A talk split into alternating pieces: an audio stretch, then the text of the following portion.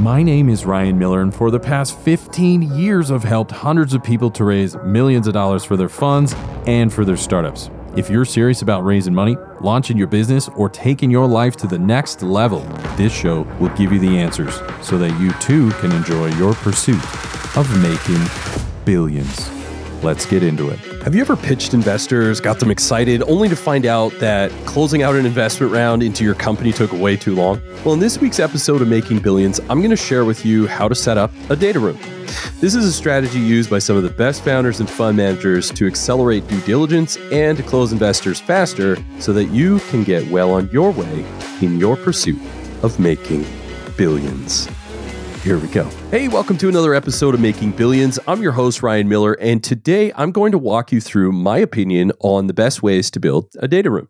See, getting this right means you can speed up an investor's due diligence process on you and your opportunity, ultimately resulting in a tighter schedule and a faster closing on fundraising. When I speak with new investors or fund managers or entrepreneurs, I'm surprised to learn the concept of data rooms is relatively new. Why don't we start with the basics? Then we can get into the heart of the matter on how to build one out. So the first question I get asked is, what is a data room? So a data room is essentially a central repository like Google Drive or Dropbox, where you have all of your critical documents that pertain to your fund or your startup. So the goal of a data room is just to provide that centralized spot where you have all the information an investor needs to complete their research on you and ultimately arrive at the critical decision whether to invest or not. So the next question I get asked is, when do you grant access to a data room? So typically the data room is the next logical step after you've pitched an investor.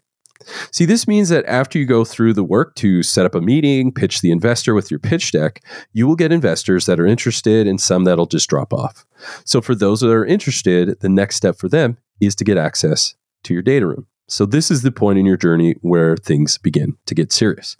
So at this junction, you're about to open the kimono and reveal all your business forecasts, legal documents, in-depth bios, tax filings, and more. When I get to this point in my journey, I like to get my potential investors to just sign an NDA so that by doing that, they are granted access to my data room. The next question I get asked is, what are some good providers of data rooms? Well, it depends. If you're on a tight budget, you can just use Google Drive, SharePoint, Dropbox. Those are usually fine for like 90% of people. While there are better options out there with more security, these are the cost-effective tools. But as I mentioned, there are some trade-offs. And those trade-offs are that some of these free tools lack maybe some controls that may or may not be necessary. But those controls that you typically see that some people want is just to limit access to certain people accessing information that they don't need. For the sake of this conversation, let's just assume for now that this really isn't a big issue for most of you. But for the few of you that this is an issue and you want a little more controlled process, there are providers out there that claim to support this area for a pretty nominal fee. So one provider in this area that does show some promise is digify.com, digify.com. This company, they offer digital rights management as well as other services, including a virtual data room for about $4 a day, and they'll host all of that for you. So really, let's get into the heart of the matter. What are the folder structures that you build into your data room? Well, I have 9. The folder structures that I like to see in the data room are 1, due diligence, 2, investor presentations, 3, team biographies, 4, track record, 5, investment memos, 6, references, 7, legal documents, 8, operations and policies, and finally, folder number 9 is financials. So the next logical question is, now that I have those folders, what do I put inside? Let's go through each one step by step. The first folder that we address is due diligence. In the due diligence folder, you want to include items here that highlight your research process that you go through to make an investment. I have a due diligence checklist for mine, or investment key criteria. So in there, you just want to highlight the rigor that you go through in order to arrive at we are going to invest, whether it's OpEx or CapEx in your company or any type of buy box, whatever that is, you want to show that you guys take any deployment of capital very seriously, and you just want to illustrate the process that you have to deploy capital. The next thing that you want to put in place is folder number 2, which is investor presentation. So in this folder, you want to include your pitch deck. And really what you're trying to do is you want to ensure to the investors that your strategy here is clear. This is where your pitch book, your flip book, your one-pager, whatever visual presentations that you have, you want to put them here. This opens up to the third folder, which is team biographies. Now, this one's pretty simple. It's just a background on you, other partners, founders, advisors, board of directors, anybody that really has some influence in your company. You want to illustrate their backgrounds here to give the investors a good idea of kind of the governing influence that is going to affect their return on investment. To keep it simple, you just want a list of the founders, maybe some early investors, some industry thought leaders, your board of advisors, anybody around there. Just have that broken out for the investors to clearly understand, as I like to say, who's who in the zoo. Really, you're just looking for anyone who can speak to the investment acumen of the team. Folder number 4, track record. It's pretty simple. It's just a background of your past investments or startups. If that exists, go ahead and put those in here. You're really trying to highlight if you are a seasoned professional and you have a track record of returning investment back to investors with some actual impressive returns, this is where you want to include your track record of success just to further help them to understand what is your background in this area and are you competent and experienced. Folder number 5, investment memos.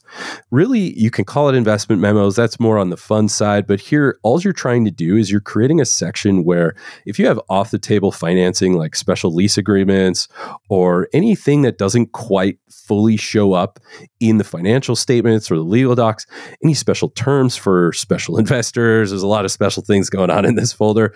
So you really just want to illustrate to the investors, are there other side deals that maybe might surprise me later on down the road? You definitely don't want to surprise your investors, and they don't want to be surprised. So full disclosure is critical. I would say just a good idea here is just to explore with your attorney as far as what you need to disclose, if anything at all. And in fact, while we're talking about it, talk to your attorney about this entire thing just to make sure that it's sound in your idea and your interpretation of a data room.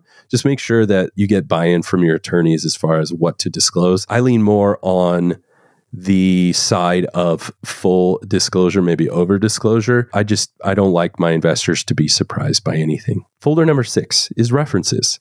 Here, it's pretty simple. Anyone that's invested in you that can speak to you or your team, your knowledge, really anything. You really want your potential investors to get a good sense of what it is that you're doing and really build that 360 view on you and your team and maybe your business, your opportunity that you're presenting. Really give them a good sense. Folder number 7, legal documents. This is the fun part that the lawyers like to dive in. This really just outlines, think of it like the rule book to a board game. They just want to understand how points are being scored, what are the rules of the game. The lawyers are going to figure all of that out by disclosing all of your legal documents. So this is where you put articles of incorporation, any other legal background checks, anything like that. If you're a fund manager, this is where you put your PPM, your LPA, your subscription documents, etc. So really, this is all the legal binding things that are in this agreement that you need them to sign and their lawyers to sign. This is the part where you put all of those documents in there for them to do their legal due diligence on you and this opportunity. So the better you are at disclosing these things and making it very clear, the faster you can see that their lawyers can get things done and you can close out your round. Folder number 8. Operations and policies.